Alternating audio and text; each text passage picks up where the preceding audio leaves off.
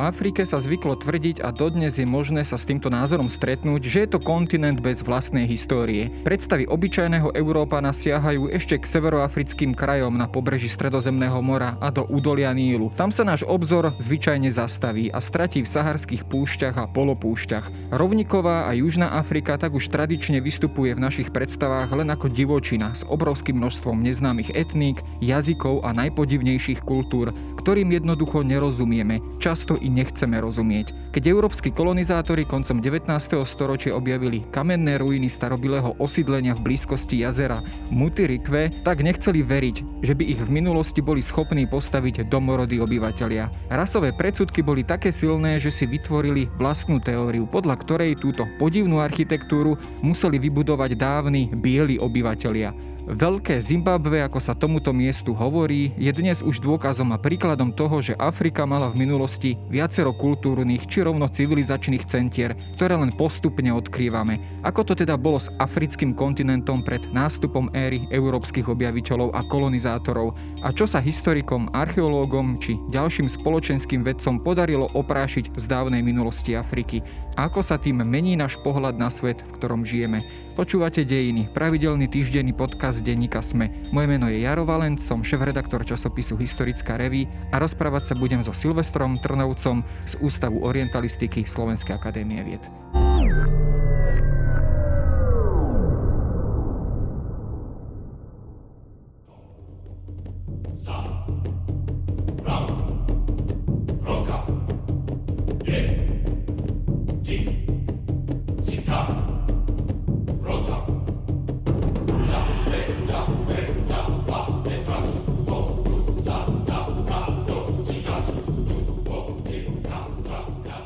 Štúdiu samozrejme nie si náhodou, ale takým tým podnetom je vlastne kniha, ktorá nedávno vyšla s titulom Afrika, neznámy kontinent, ktorá trošku približuje e, tento pre nás naozaj stále nedostupný svetadiel z viacerých perspektív, samozrejme aj z toho historického, ale aj spoločenského, politického a tak ďalej. Je to naozaj tak, ako som to aj v úvode naznačil, že tie naše predstavy, vedomosti, akákoľvek edukácia siaha tak ešte možno k tým severoafrickým brehom, maximálne teda do Egypta, do údolia Nílu a ďalej jednoducho už nesiaha, že jednoducho v tomto smere máme naozaj veľmi, veľmi obmedzený e, pohľad a perspektívu.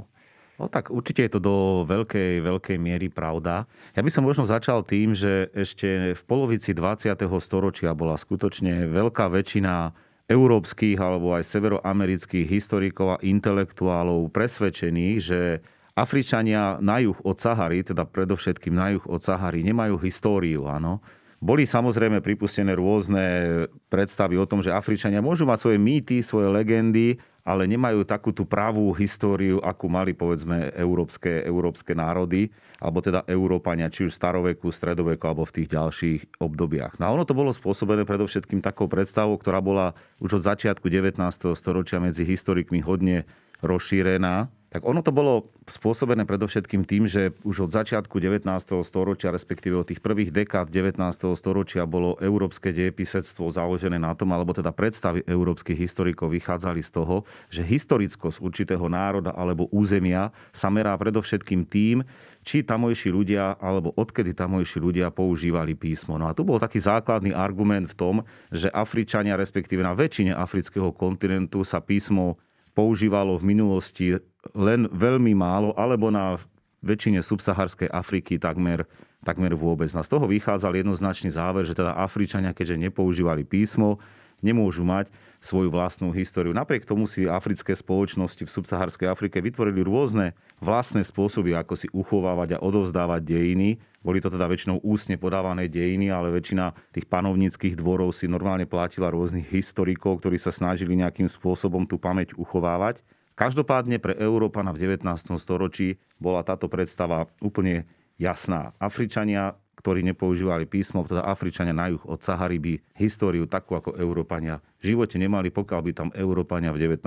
storočí neprišli. Jednoducho tá história pre nich začínala až s príchodom Európanov. Samozrejme, že tieto predstavy boli aj súčasťou vtedajšieho kolonializmu a imperializmu, respektíve tejto ideológie. Práve táto skutočnosť bola veľmi dôležitým argumentom v rukách e, presadzovateľov rôznych civilizačných misií a imperiálnych expanzií či už v Londýne, v Paríži, v Bruseli, v Berlíne, že jednoducho Afrika je kontinent bez histórie, bez civilizácie a bez kultúry, kde ju musia Európania priniesť a to dokonca aj za cenu, aj za cenu použitia násilia. Áno, to sú známe prepisy rôznych rokovaní v parlamente, napríklad známy Jules Ferry, politik konca 19. storočia, jedna z takých ikon moderného Francúzska, je známy svojim prejavom, že Francúzsko je nielen, že môže, ale má dokonca povinnosť priniesť do Afriky civilizáciu a to aj za cenu prelievania krvi, respektíve aj za cenu toho, že Afričania tú francúzsku kultúru nebudú chcieť dobrovoľne. Áno, čiže to je len taký taký príklad. Ja som tam spomenul tiež v úvode ten príklad veľkého Zimbabve, teda tej lokality, toho, toho, toho sídla, so zaujímavou architektúrou alebo s ruinami zaujímavej architektúry. A teda e, myslím, že Rhodes bol e, ten prvý, ktorý vyslovil túto domnienku alebo hypotézu, že to nemohli byť nejakí čierni obyvateľia Afriky, ale to museli byť nejakí dávni bieli obyvateľia, až nejakí mytologickí, ktorí toto mohli jedine postaviť. Ilustruje to teda ten celkový narratív, s ktorým Európania prichádzali do Afriky, že ak teda tam bola náhodou nejaká kultúra na určitej už naozaj vyspelej e, úrovni, tak teda mohla byť jedine, jedine teda rasovo, rasovo e, vyhovujúca, teda biela. Určite tento príklad, e, príklad Veľkého Zimbabve je doslova takým ideálnym príkladom toho, ako ľudia uvažovali v 19. storočí o histórii Afriky, ako uvažovali o histórii Afriky ešte v prvej polovici 20. storočia a možno aj ako mnohí uvažujú ešte stále. A to presne v tých intenciách, že tá černožská populácia nebola jednoducho natoľko vyspelá alebo schopná, aby mohla postaviť niečo ako obyčajná kamenná stavba. Hej. Dnes sa nám to zdá už úplne surrealizmus alebo úsmevné. Akorát by som ťa trocha poopravil vyslovil, Prvý, kto vyslovil túto teóriu o tom, že veľké, dnešné veľké Zimbabve nemohli postaviť Černí Afričania, bol nemecký cestovateľ Karl Mauch, ktorý v roku 1871 objavil, respektíve natrafil na tieto na tieto ruiny. Oni už boli známe aj Portugalcom v 16. storočí. Portugalskí moreplavci vieme, že už od 15. storočia priplávali na svahilské pobrežie východnej Afriky obchodovali s tamojšími štátmi a počuli o tom, že vnútri sú proste takéto, takéto stavby. Dokonca mnohí do severnejšej rieky Limpopo hlboko do vnútrozemia aj prenikli a priniesli správy. Ale Karol Mauch, nemecký cestovateľ, bol proste jeden z takých prvých, ktorý ho podrobne opísal a sám sa vyjadril, že takéto niečo podľa neho Afričania v subsaharskej Afrike nemohli postaviť z toho jednoduchého dôvodu, že na nič také ešte predtým nenatrafil. No a vlastne on vyslovil prvý taký názor, že to museli teda byť buď nejakí potomkovia Arabov, alebo to boli proste potomkovia Egyptianov, alebo možno potomkovia Portugálcov. Dokonca niektorí začali túto myšlienku využívať už na také politicko-rasové účely, že to musel byť proste niekto bielej rasy. Ano? Vieme, že spoločnosť v 19. storočí o mnoho viac rozmýšľala v kategóriách rasy, ako povedzme rozmýšľame dnes. Ano? Tam ten eh, sociálny darvinizmus skutočne v 19. storočí prenikol celé intelektuálne prostredie európskej vzdelanosti a vlastne také tie predstavy, že história sa vyvíja od primitívneho k progresívnemu a pokroku, hej, proste boli absolútne súčasťou budovania vtedajšej európskej intelektuálnej vzdelanosti.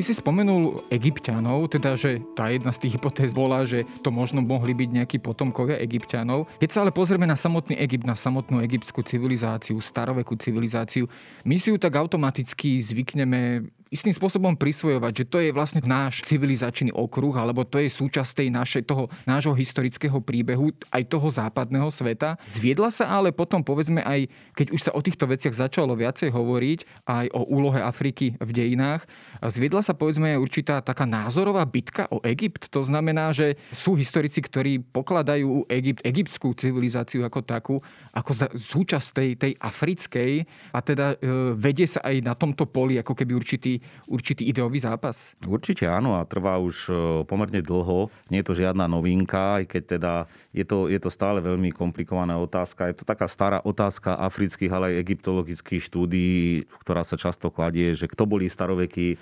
egyptiania. Ako sme už spomínali tu na pri, tejto, pri tomto veľkom Zimbabwe, tak skutočne tí európsky cestovatelia, akademici museli pri svojich potulkách po Afrike uznať aj to, že proste africký kontinent má aj územia, ktoré boli od veľmi dávnych čias súčasťou napríklad stredomorského priestoru.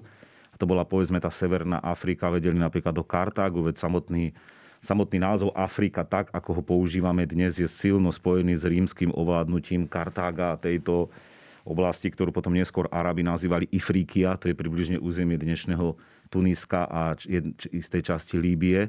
No a samozrejme staroveký Egypt, to je ešte dôležité, že aj Etiópia. No, Etiópia bola veľmi dôležitou súčasťou už ránno kresťanského sveta. Vieme, že Etiópie, etiópske kresťanstvo je staré už od približne 4. storočia nášho letopočtu. Tomu sa možno ale ešte neskôr dostaneme. No a čo sa týka tejto otázky ohľadom, ohľadom e, starovekých egyptianov, tak áno. Predovšetkým britskí vedci v 19.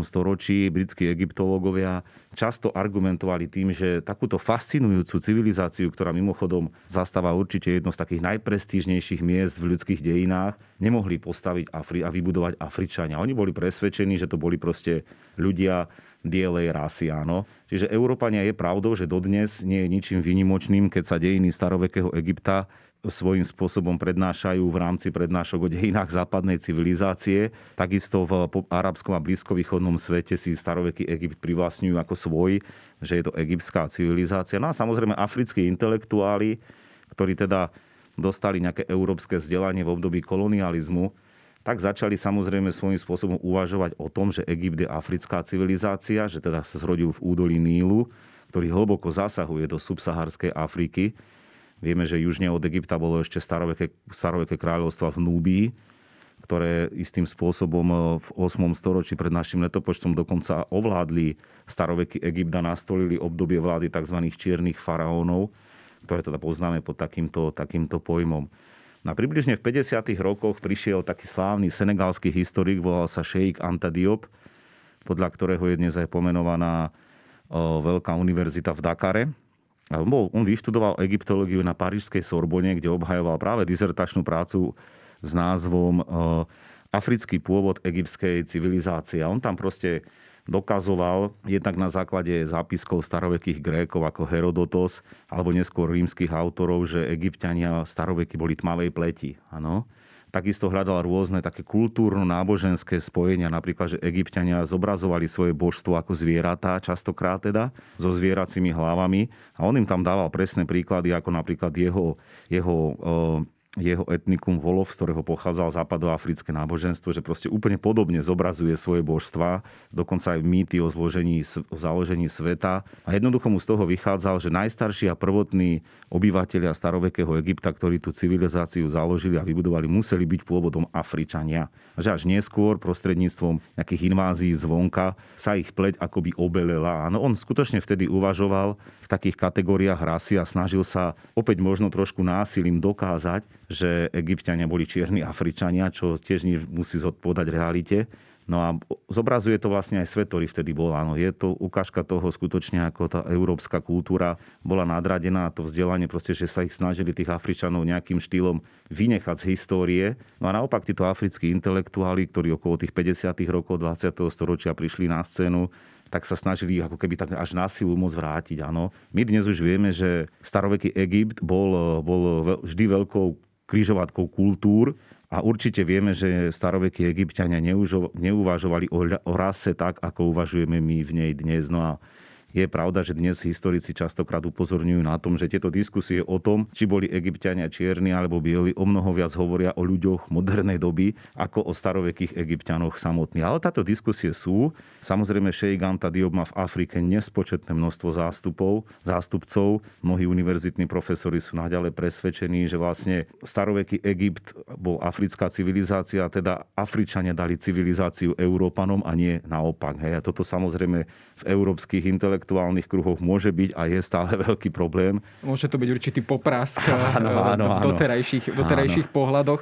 Ale skúsme sa možno pozrieť aj na ten jednoduchý fakt, eh, ktorý vlastne nám prináša samotná geografia. Hej? Už len pohľad na africký kontinent. Keď si to porovnáme s Európou, Európa je mimoriadne členitý kontinent s množstvom ostrovov, polostrovov a tak ďalej. Tomu zodpovedá, povedzme, do určitej miery aj ten politický vývoj, že je veľmi tá, tá ako keby tá Európa nesúrodá, aspoň na prvý pohľad. Africký kontinent vyzerá o mnoho taký, taký súrodejší alebo monolitnejší. Navyše vlastne nás od tej rovníkovej Afriky alebo Južnej Afriky oddelovalo po dlhé vlastne obdobie alebo po väčšinu histórie práve ten obrovský pás Saharskej púšte. Bol toto ten, ten prvotný a najdôležitejší dôvod, prečo tá Európa možno nemala akékoľvek alebo nejaké významnejšie kontakty s kultúrami alebo civilizáciami, ktoré sa vlastne nachádzali za týmto, za týmto pásom. Tak určite tá, tá geografická situácia v Afrike, povedzme za tých posledných 10 tisíc rokov, mala veľký vplyv na to, akým štýlom sa jednak formovali africké spoločnosti, ale aj potom neskôr, akým štýlom vnímali Afričanov, respektíve čo o Afrike vedeli, vedeli ľudia, ľudia v Európe. Ako sme už spomínali, tak tá Severná Afrika bola súčasťou stredomorského sveta Grékov, Feničanov, Rimanov, čiže tam v tejto oblasti oni medzi sebou skutočne veľmi živo komunikovali. A severoafrické prístavy boli do veľkej miery takým akýmsi aj výmeným centrom, keďže nie vždy to bolo úplne tak, že sa nedalo vôbec preniknúť cez Veľkú Saharskú púšť. My už napríklad dnes vieme, že vďaka archeologickým nálezom, že už v 4. storočí pred Kristom v Kartágu razili mince zo zlata, ktoré pochádzalo z územia dnešného Senegalu. Áno? Čiže bolo to ešte predtým, ako do Severnej Afriky prišla ťava. Čiže niečo, niečo tie kontakty tam proste boli. Ale áno, je pravdou, že samotná Afrika, tým, že sa Saharská púšť začala vysychať približne pred tými 8 tisíc rokmi, tak vytvorila obrovskú bariéru medzi, medzi spoločnosťami, ktoré zostali žiť, ktoré, ktoré proste žili na juh od tejto púšte, od spoločností, ktoré žili, ktoré žili na sever. A tá, tá, toto rozdelenie trvá v podstate tak dodnes sa hovorí o subsaharskej Afrike a Severnej Afrike. No a práve preto aj Európania, oni prichádzali do kontaktu so Severnou Afrikou, s Egyptianmi, dokonca prichádzali do kontaktu s e- Etiópiou, teda územím dnešnej Etiópie. A tam vieme, že teda tie kultúrne kontakty naozaj boli. Už napríklad starovekí Gréci nazývali všetkých Afričanov zo subsaharskej Afriky slovom Etiopozano, to znamená ako, niečo ako opálená tvár. Hej? Čiže apelovali na tú farbu pokožky. Nevždy samozrejme toto muselo byť rasizmus. Áno, to je úplne bežné, že ľudia sa definujú na základe odlišnosti od toho druhého. Hej. Takže Vieme napríklad potom, že arabskí kupci nazývali oblasti dnešných západoafrických saván názvom Bilas a, Bilat a Sudan, čo znamená niečo ako krajina čiernych. Opäť, hej, čiže tieto konotácie, bolo to už v 9. storočí, keď poznáme tieto názvy. Takže oni vždy, vždy vnímali týchto obyvateľov, ale o tom, kto naozaj žije za Saharskou púšťou, vedeli ľudia v Európe naozaj len veľmi, veľmi málo, približne až do toho 16.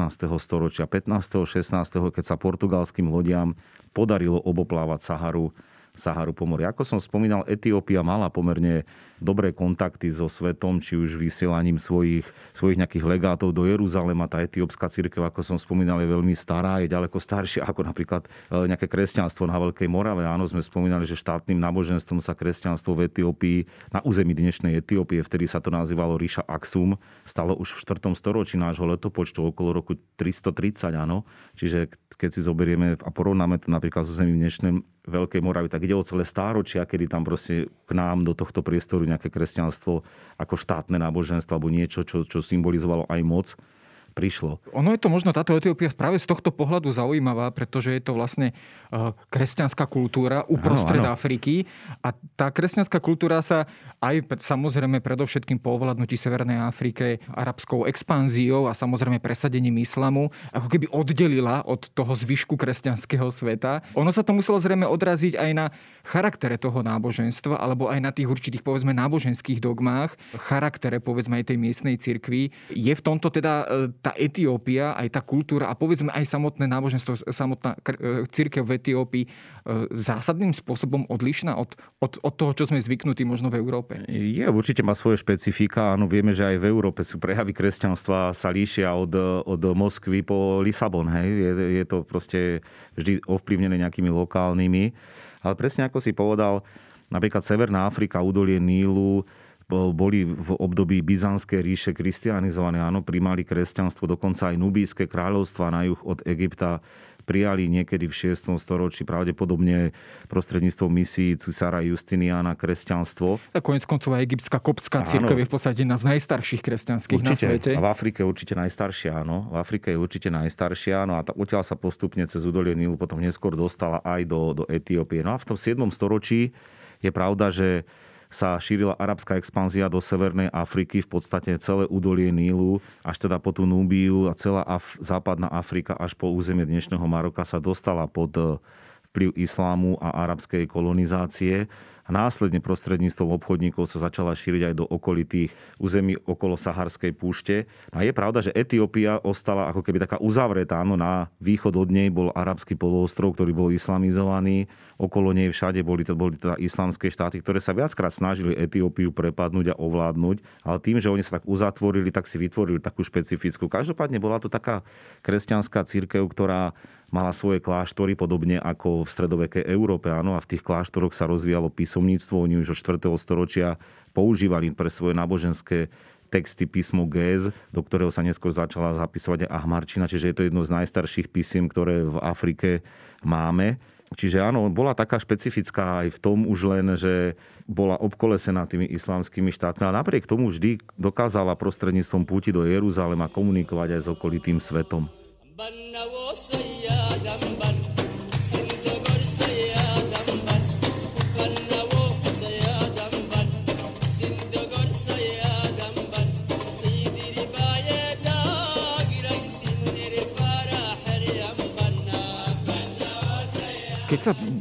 pristavíme pri samotnej arabskej expanzii v Severnej Afrike, v podstate Arabi eh, a arabskí obchodníci predovšetkým museli byť asi, eh, ktorí povedzme ešte z toho nášho okruhu, keď to takto nazvem, blízkeho okruhu, prichádzali do kontaktu aj proste s, aj s obyvateľstvom povedzme z tej rovníkovej Afriky. Eh, s čím sa oni stretávali? Mne napadá tak úplne námatkovo takéto legendárne mesto Timbuktu, mimoriadne, o ktorom sa naozaj teda hovorilo, že mimoriadne bohaté, veľké, ľudnaté a tak ďalej. Bol to taký ten e, naj, najlepší príklad alebo najčastejšie spomínaný príklad a s čím sa teda títo arabskí obchodníci vôbec, vôbec Arabi stretávali? Títo arabskí kupci sa stretávali v Afrike s tzv. ako by sme ich dnes nazvali, čiernymi Afričanmi. Aj keď teda ten pojem není moc korektný už dnes, ale pre lepšiu predstavivosť si ho môžeme dovoliť použiť v takých dvoch geografických pásmach. Prvý bol pobreže východnej Afriky, približne od dnešného Mozambiku, na juhu až na sever po Somálsko, čo je dnešná Tanzánia, Kenia, kde vznikla svahilská civilizácia, ktorá teda bola pôvodom, to obyvateľstvo hovorilo bantuskými jazykmi, boli to čierni Afričania, ku ktorým v období monzunových dažďov prichádzali kupci z Arábie a Perzie a v prostredí Indického oceánu sa vytvoril proste taký obchod medzi východoafrickým pobrežím a Perziou, Arábiou, Indiou ktorý sa častokrát inak spomína napríklad aj v rozprávkach Tisíc a jednej noci, tam môžeme nájsť viacero zaujímavých prvkov. No a tunajšia táto svahilská civilizácia, niektorí ju častokrát označujú ako čierny Arabi, čo tiež nie je vôbec správne. Je africká civilizácia, boli to Afričania, ktorí prostredníctvom arabských kupcov prijali islám, prijali arabské písmo, začali do ňoho zapisovať svoju literatúru, dejiny a vytvorili na pobreží východnej Afriky bohaté mestské štáty, ako napríklad Mombasa, Kilva alebo neskôr na ostrove Zanzibar. Áno. Takže to je taká najznámejšia destinácia svahilskej kultúry a tam v súčasnosti aj pre mnohých Slovákov. Na druhým takým Druhým takým priestorom, presne ako si naznačil, bol, boli kontakty severných, severoafrických miest severoafrických panovníkov, ktorí sídlili v mestách ako Káhira, Tripolis, Kairouan v Tunisku, Tunis alebo Fez v Maroku, Marrakeš a ktorí podnikali vďaka cestám cez Saharskú púšť dlhé a náročné cesty do subsaharskej Afriky, predovšetkým za komoditou a to bolo zlato. To bolo to, čo bolo absolútne legendárne a to, na čom začali, začali bohatnúť aj panovníci v západoafrických savanách, presne aj okolo mesta Timbuktu, ako si spomínal. No a tieto kontakty medzi Severnou Afrikou, arabskou a subsahárskou Afrikou pod Saharou už boli minimálne od 9. storočia. V období rímskej ríše v 2. storočí sa do Severnej Afriky dostala ťava, ktorá zásadným spôsobom umožnila výmenu medzi obrovskou saharskou púšťou. Cesta cez ňu trvala niekoľko mesiacov. Saharskou púšťou a tými oblastiami na juh od Sahary, predovšetkým v povodiach ako rieky Senegal a Niger. Ano. Tu sa častokrát spomína taká tá pre nás tajomná ríša Mali, ktorá teda tu existovala niekedy v tom počas toho európskeho stredoveku, vrcholného alebo neskorého stredoveku.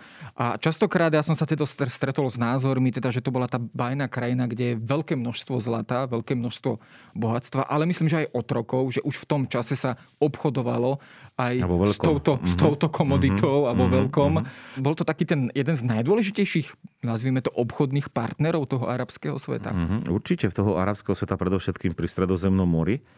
A išlo skutočne o to, že niekedy v tom už v 9. storočí kolovali po tých bazároch v severoafrických mestách, ale aj v Južnej Európe absolútne legendy o tom, že niekde v západoafrickej, v západnej Afrike pod Saharou sú rozprávkovo bohatí panovníci, áno. Jeden z nich, jeden z nich už v 9. storočí bol známy pod názvom Ghana. Áno, to je jedna z takých tých prvých veľkých západoafrických ríš, ktorej dejiny sa datujú už niekde do 3. storočia. A jej panovníci prostredníctvom moslimských kupcov niekedy v tom 8. a 9. storočí prijali islám. Prijali islám, dodnes nevieme presne za akých okolností, ale bolo to určite pre nich veľmi prospešné, pretože moslimovia radi obchodovali a proste na základe týchto vecí tí panovníci teda prijali islám, prijali Korán, prijali písomníctvo a všetky tieto veci. No a postupne tá ríša Ghana začala obchodovať predovšetkým s územím e, dnešného Kairuánu v Tunisku, v Maroku, ako bol mesta Fez, alebo tieto lokality, ktoré sa začali rozvíjať. No a dovážali odtiaľ obrovské množstvo zlata. Áno. Čím ďalej vlastne ten stredovek v priebehu toho 11., 12., 13. storočia nápredoval, tak v Európe rástol dopyt po zlate, pretože sa z neho rázili zlaté mince. Áno, každý panovník, aj severoafrický, moslimský, ale postupne už aj od toho obdobia zlatého Florénu, chcel každý panovník mať svoju vlastnú zlatú mincu a mnoho tohto zlata bolo zásobované práve zo západnej Afriky. No a v tejto západnej Afrike sa vďaka obchodu so Severnou Afrikou skutočne najskôr vytvorila táto ríša Ghana, ktorá bola približne na území dnešnej Mauritánie a Senegalu, vôbec nebola na území dnešnej Ghany. To už je úplne novodobá história, prečo si tieto názvy pripisovali. No a niekedy v 12. storočí sa tieto trasy karavánové so zlatom presunuli do povodia rieky Niger a tam práve vznikla ríša, ríša Mali ktorá je taká najslávnejšia západoafrická ríša, približne od toho 12. do 16. storočia. A jej panovníci sídlili vo viacerých mestách, ako napríklad e, Džene alebo neskôr Timbuktu. No a takým najslávnejším panovníkom, ktorí, ktorí boli už moslimovia, najslávnejším panovníkom bol Mansa Musa, ktorý v 14. storočí podnikol svoju slávnu púť do Meky naprieč teda dnešným Sudánom až k údoliu Nílu a prišiel tam s obrovským bohatstvom. Je známe, že rozhadzoval tak peniaze, že na istý čas devalvoval údajne, teda, aspoň tak o tom písali arabskí historici, zdevalvoval tu najšiu menu.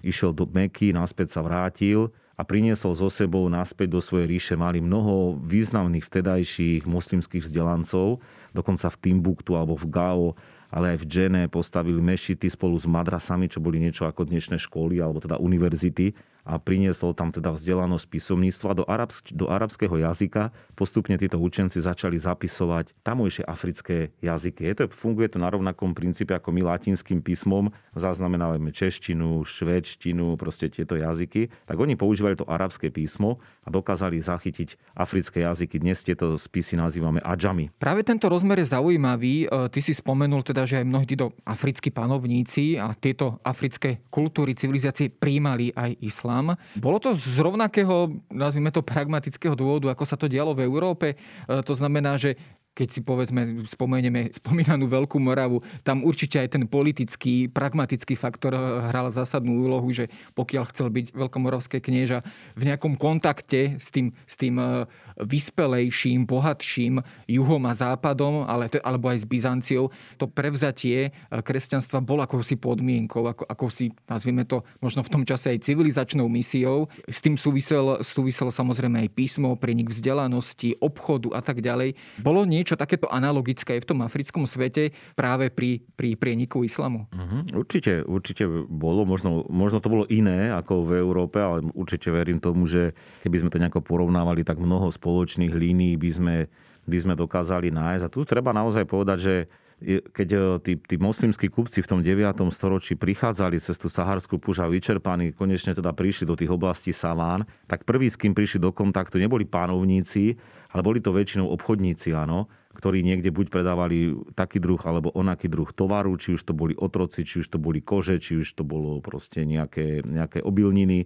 No a práve tieto obchodníci boli prví, ktorí konvertovali na islám. No tie ich skutočné dôvody nepoznám, ale je dosť možné, že, je dosť možné, že tí obchodníci, oni to boli väčšinou berberi, dnes častokrát ich odnož Tuaregovia, ktorí poznali teda tie cesty cez Saharu a dodnes ich poznajú, tak oni si mohli klásť určité podmienky, že budú obchodovať za takých a za takých podmienok a postupne vďaka týmto kupcom, ktorí bohatli na obchode pri Saharskej púšti, postupne sa dostali, alebo teda konvertovali na, na islamskú vieru aj tieto panovnícke elity, ktoré potom vytvorili veľké rozsiahle ríše. Treba povedať ale, že oni nejako masovo neobracali ľudí na islám. Áno. Väčšina toho obyvateľstva, ten islám bol skutočne záležitosťou panovníckých a obchodníckých elit. Áno. Bolo to na jednej strane aj praktické, pretože ako si už naznačil v tom predchádzajúcom, v tom predchádzajúcom vstupe, Okrem toho, že tých arabských kupcov zaujímalo zlato, ich zaujímali aj otroci. Áno. Islám totiž to zakazuje a zakazoval už v tých dobách zotročovať moslima moslimami. Áno.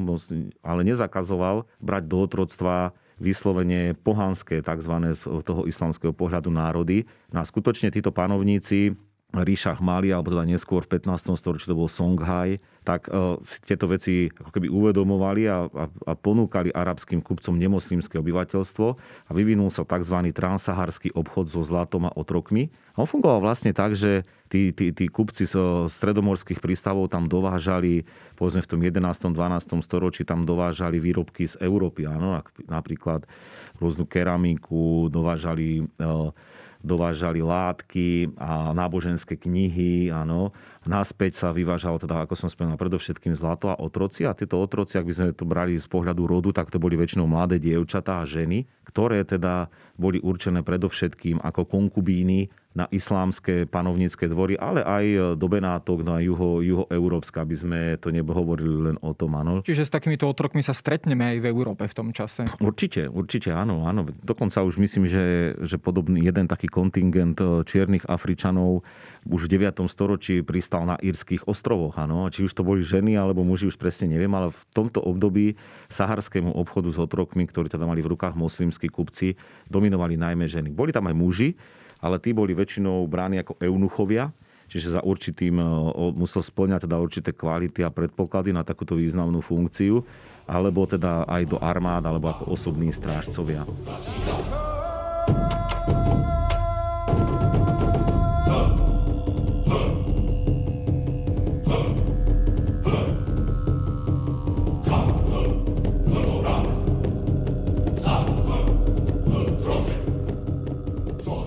Africký kontinent je obrovský, e, o mnoho väčší než Európa a na africkom kontinente aj povedzme v tom počas toho európskeho stredoveku by sme našli viacero takýchto civilizačných alebo kultúrnych centier, okrem spomínaného Mali, okrem toho spomínaného centra, ktoré sa, sa nachádzalo niekde vo východnej Afrike, asi dnešnej Tanzánii alebo, alebo e, v oblasti Kene. Myslím, že tam boli ďalšie spomínané Veľké Zimbabve, myslím, že aj v povode rieky Kongo.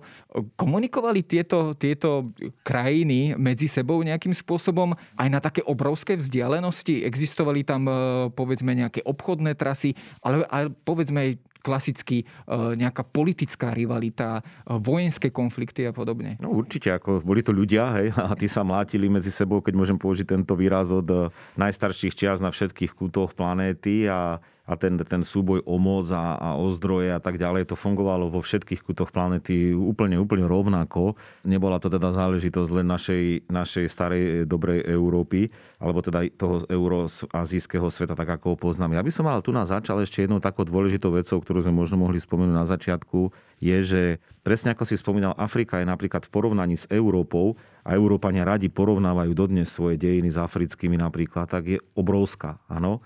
Je obrovská. Tie rozmery e, a vzdialenosti medzi jednotlivými časťami Afriky sú skutočne v porovnaní s Európou obrovské, častokrát pre našinca až nepredstaviteľné. A druhá dôležitá vec je, ktorú musíme povedať, že Afričania skutočne osídľovali kontinent, ktorý má jedno z najnehostinejších podnebí na našej planéte. Áno. A skutočne tieto, tieto podmienky, ktoré sa oni napríklad teda v porovnaní s Európou alebo s Severnou Afrikou snažili, snažili osídliť títo ľudia predovšetkým v dnešnej subsahárskej Afrike, tak boli skutočne jedni z najnáročnejších. Neboli to teda len choroby, ktoré, alebo teda horúčavy, alebo nekonečné lesy, ale aj choroby, ktoré neničili len ľudia, ale predovšetkým stáda, stáda dobytka, ktoré boli absolútne kľúčové pre vznik poľnohospodárskych spoločností. Takisto napríklad s výnimkou etiópskej vysočiny, toho údolia Nílu Severnej Afriky a z časti tej južnej Afriky, väčšina afrického kontinentu bola buď saharská púšť, alebo neprenukniteľný dažďový les, dnešný prales Kongo, hej, ktorý teda v minulosti bol o mnoho väčší ako je dnes. A ostávala tam veľmi malá časť, kde ľudia mohli vytvárať tieto poľnohospodárskej komunity. Tá, na tejto na tejto časti bola zase veľmi tenká pôda poľnohospodárskej pôdy, čiže mnoho faktorov v tej subsahárskej Afrike spôsobilo, že tam nevznikli efektívne a stabilné poľnohospodárske komunity tak, ako vznikali povedzme v údolí Nílu, alebo v povodí Dunaja. Hej, keď to ono takto... to možno opäť zase e, je v rozpore s tou rasovo možno podmienenou predstavou toho západného sveta alebo, alebo Európy, že, že vlastne tieto, tieto kultúry, ktoré vlastne sa museli stretávať s takými problémami ako je malária, e, mucha cece, e, všetky tieto klimatické podmienky, ktoré, ktoré mali, že vlastne tie kultúry museli byť v istom zmysle o mnoho ešte húževnatejšie, aby sa vlastne dopracovali na takúto úroveň. Určite, určite áno. Mali, mali mnoho takých prekážok, áno, presne ako si spomínala. Tým, že oni žili, aj keď som spomínal, že tá časť Afriky, ktorá, kde, kde boli teda ako také podmienky na vznik poľnohospodárskych spoločností, tak napriek tomu to bolo stále obrovské územie. Áno, veľmi obrovské. Tí ľudia žili rozptýlení vlastne tá organizácia, koncentrácia ľudskej práce nebola až taká potrebná dôležitá, ako napríklad bola v stredovekej Európe, kde si mohli povedať, nejakí nevoľníci, že keď nám je u tohto pána zle, skúsime to inde. Hej, proste tam to tak nefungovalo jednoducho jednak divoká zver, jednak ako všetky tieto, tieto veci, ktoré som spomínal, skutočne pôsobili na to, že tie spoločnosti sa vyvíjali inak, ale napriek tomu si Afričania vynašli svoje vlastné systémy a štruktúry fungovania spoločnosti, ktoré sa Európanom možno zdali iné a komplikovanejšie, ale oni fungovali tak, ako oni ich tam potrebovali. No a si spomínal, ako skutočne tie vzdialenosti boli obrovské, ale z čiastkových archeologických výsledkov napríklad vieme, že vnútrozemie dnešnej Afriky, napríklad v oblasti veľkých jazier, ako je východ, ako je Viktorino jazero, alebo teda dnešné územie napríklad Ugandy alebo Rwandy, tak vieme, že tieto, tieto oblasti už v období európskeho stredoveku veľmi živo obchodovali s tým východoafrickým svahilským pobrežím. Áno, dovážali sa tam čínske, čínsky porcelán, čipky, vyvážali zlato, kovy. Afrika mala pomerne veľmi dobrú metalurgiu, čo sa týka už, už na začiatku stredoveku fungovalo viacero veľkých centier, kde sa tavilo železo. Takže oni v podstate e, s Európanmi nemali ani nejaké zaostalejšie zbránie, približne až do, do, toho storo, do tých storočí, keď sa začal používať pušný prach. No a čo sa týka zase tej západnej Afriky, napríklad sme spomínali už tie trasy cez, cez cez Saharu, ale vieme, že dokonca aj oblasti ďalej, ďalej na juh pri Beninskom zálive, teda pri Guinejskom dnešnom zálive, tak už v 3. storočí v období rímskej ríše tam existovali proste mestské štáty, ktorých panovníci mali sklo z rímskej ríše. Ano, čiže tie, tie obchodné kontakty museli naozaj byť a trasy boli, ľudia žili v kontakte, ale ako som spomínal, tým, že sa o tom viedli veľmi malé záznamy, máme veľmi málo písomných záznamov, tak sa to rekonštruuje naozaj veľmi ťažko.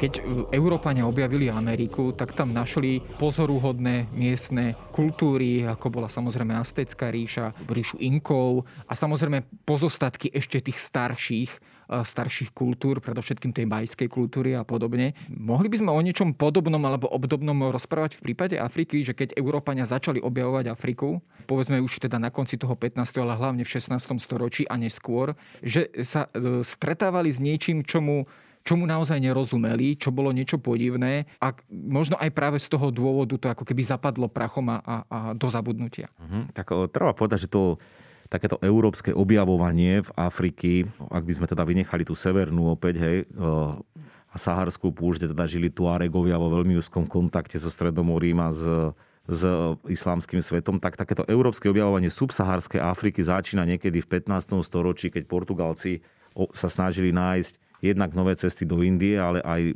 obísť arabských kupcov a získať prístup k tomu zlatu, o ktorom som spomínal. No, v 15. storočí som spomínal, mnoho panovníkov v Európe chcelo raziť vlastné mince, vrátane mladej portugalskej monarchie a oni chceli získať monopol na tento obchod a nadvezovali veľmi živé kontakty s týmito štátmi na pobreží západnej Afriky. Samozrejme, tých kultúrnych rozdielov bolo veľa. Áno, tak ako ich je dnes, tak ich bolo aj vtedy. Mnohým veciam nechápali, vzájomne sa nechápali Niektoré náboženské praktiky sa im mohli stať, zdať zvláštne, takisto kultúrne. Je známe, že mnohé napríklad e, africké spoločnosti boli viac matriarchálne, ako, ako si dokážeme dnes predstaviť, predovšetkým teda tie, kde nebol islám. Ano. Dedil, napríklad dedilo sa po ženskej línii, teda dedil syn strýka a podobne, alebo uja. Takže nebolo to tak, ako u nás to poznáme, že otec, syna a tak ďalej. No a čo sa týka tohto objavovania, tak takéto najväčšie objavovanie Afriky potom, kde, ktoré už potom zapadalo aj do takých tých rasových modelov, bolo v tom 19. storočí, kedy Európania dostali, alebo teda získali nejaké, nejaké vymoženosti, vďaka ktorým dokázali prenikať aj hlbšie do vnútrozemia. Treba povedať, že do polovice 19. storočia sa tá subsahárska Afrika považovala za hrob bieleho muža. No, približne do, do toho 19. storočia, až kým sa nevynašli účinky chinínu, alebo neobjavili účinky chinínu na potláčanie tých tropických horúčok, tak Európania sa sústredili väčšinou, alebo teda výlučne na pobreží, áno. To bolo aj v období transatlantického obchodu s otrokmi, kde vlastne vznikali na západoafrickom pobreží obchodné stanice a Európania tam dokázali nakúpiť všetko, čo potrebovali. Vôbec nepotrebovali ovládať vnútorné časti Afriky. Ani na to možno nemali predpoklady, ako som spomínal, či už choroby, ale ani nejaké zbranie, tie, tie európske zbranie na pušný prach v 17. storočí nemali moc nejaký význam v tom vlhkom prostredí dažďových lesov, hej, proste to, tam to nefungovalo tak, ako, ako niekde inde. No a je takou, takou práve v tomto období 19. storočia tým, že tí európsky cestovatelia chceli a teda slúžili jednotlivým európskym vládam, tak častokrát zámerne vykreslovali to africké obyvateľstvo ako nejaké barbarské, ako nejaké necivilizované, práve kvôli tomu, aby dali nejakú zámienku alebo teda nejakú takú nejakú potrebu zasiahnuť, aby tá európske vlády teda sa snažili nejakým spôsobom v Afrike civilizáciu šíriť. Sice sa nachádzame v Afrike, ale na záver sa posuniem k nám domov. Aký bol povedzme náš pohľad e, na Slovensku alebo v Československu na africký kontinent? E, povedzme, e, keď sa bavíme o nejakých orientálnych disciplínach, respektíve vedeckých disciplínach venujúcich sa, orient, venujúcich sa orientalistike, malo Československo, či už prvorepublikové, ale aj a samozrejme po druhej svetovej vojne vyvinuté tie vedné disciplíny do takej miery, že dokázalo reflektovať africký kontinent na na dobrej úrovni, alebo bolo iba odkazené na to, čo k nám prichádzalo povedzme z Francúzska, z Veľkej Británie a z ďalších e, niekdajších koloniálnych, e, koloniálnych krajín. No tu treba určite povedať, že predstavy stredoeurópanov, ak to tak môžem nazvať, ale aj Rusov, hej, ak by sme mohli Rusov istým spôsobom nejako začleniť do európskych dejín, tak sa určite vyvíjali proste v tom istom období a v úplne rovnakým spôsobom, akým sa vyvíjali v západnej Európe. Áno, ten proste ten intelektuálny diskurs bol. Ak teda sa vrátime do strednej Európy, tak skutočne tie predstavy stredoeurópanov o Afričanoch išli v súlade s tým, čo sa riešilo v Británii, v Paríži, ono, Habsburská monarchia, keď by sme ešte išli do týchto čias, ona sama o sebe bola ríšou. Áno, sama o sebe bola impériom, štát s imperiálnymi ambíciami, hoci nie zámorskými. A možno keby mali príležitosť, určite by tí Rakúšania sa usalašili kdekoľvek by sa dalo. Áno. Tak ono sa myslím, že o Balkáne rozprávalo to, v tomto zmysle, áno. ako keby to, takom kolonizačnom zmysle. Presne tak. A takéto isté potom e, Európsky si musíme predstaviť, že aj českí a slovenskí intelektuáli sa pohybovali v týchto kruhoch a oni uvažovali uvažovali úplne v rovnakých v rovnakých sférach. Zoberme si napríklad, už len v 18. storočí máme slávneho cestovateľa Morica Beňovského, ktorý viedol kolonizačné aktivity na Madagaskare pre francúzského kráľa, neskôr možno pre seba. Vieme dokonca, že obchodoval s otrokmi, respektíve navrhoval rôzne zapájania sa do tohto obchodu.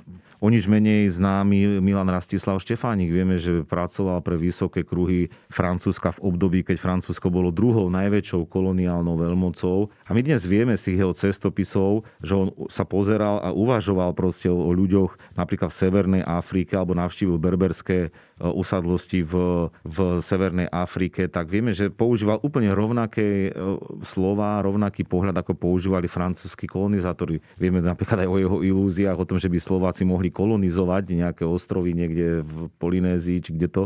Čiže to je len jeden z takých, tým nechcem tvrdiť samozrejme, že Štefánik bol kolonialista, to vôbec nie, ale ide mi o to, že tí ľudia naozaj, ten názor sa tu tvoril a takisto to bolo v celom, aj napríklad medzivojnovom Československu následne. Vznikali tu orientálne, orientálne štúdia, poznáme starú školu českú egyptologickú, áno, orientalistov ako Bedži Hrozný a tak ďalej. Čiže oni to reflektovali takisto po vzniku, po skončení druhej svetovej vojny práve s tým, že mnoho e, štátov Afriky sa začalo osamostatňovať tak, e, a tým, že tie štáty boli, ktoré sa osamostatňovali proti kolonializmu, tak so socializmom sympatizovali. Čiže tie, tie české a československé africké štúdia napríklad siahajú už do nejakých 60. 60. rokov 20. E, storočia, kedy v Prahe bola na Filozofickej fakulte otvorená afrikanistika, alebo teda africké štúdia.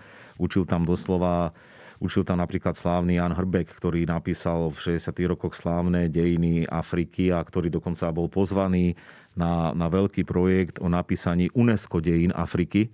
Čiže to bola tá skutočne bola to tá stará pražská škola afrikanistiky, ktorej odchovankyňou bola aj docentka Viera Vilhanová, ktorá bola teda takou prvou slovenskou vedkyňou, alebo teda vôbec prvým slovenským vedcom, ktorý doniesol na Slovensko túto disciplínu a od eh, skončenia svojich štúdií afrikanistiky v Prahe vlastne zastrešovala Afrika, africké štúdia na ústave orientalistiky SAV. Ja doplním, že eh, vlastne aj táto kniha, o ktorej sme sa na začiatku rozprávali, je vlastne venovaná Viere Pavlikovej Vilhanovej ako Áno. zakladateľke afrických štúdí na Slovensku. Tá publikácia má pomerne veľa, veľa autorov, alebo veľké množstvo autorov.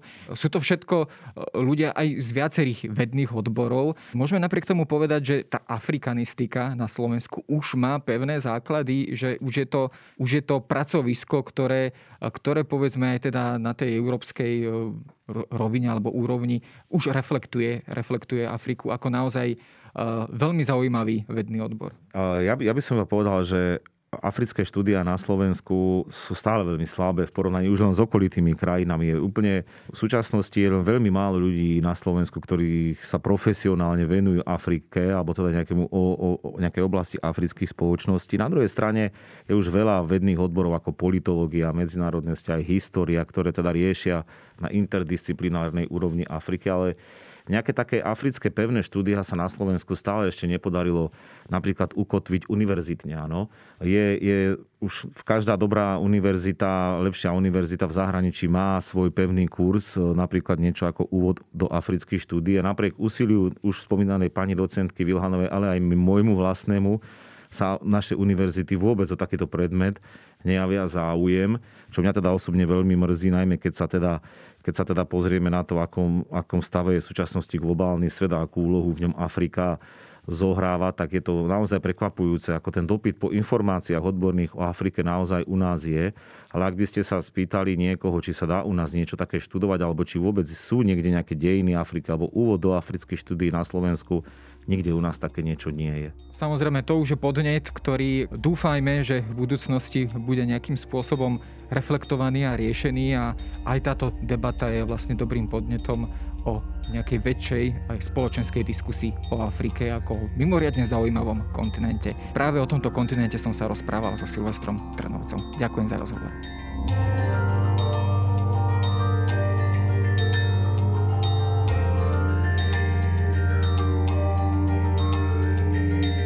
To je na dnes všetko. Počúvali ste Dejiny, týždenný podcast denníka Sme a historickej reví. Podcast Dejiny vychádza každý týždeň v nedelu. Prihláste sa na jeho odoberanie vo svojej podcastovej mobilnej aplikácii na platformách Google Podcasty, Apple Podcasty alebo v službe Spotify. Všetky diely nájdete aj na adrese sme.sk lomka dejiny alebo historickareví.com. Ak sa vám podcast páči, môžete ho ohodnotiť. Ak mi chcete poslať pripomienku, môžete sa pridať do podcastového klubu denníka Sme na Facebooku alebo mi poslať mail na adresu jaroslav.valent zavináč petitpress.sk Ja som Jaro Valent a na tvorbe tohto podcastu sa podielal aj Viktor Hlavatovič.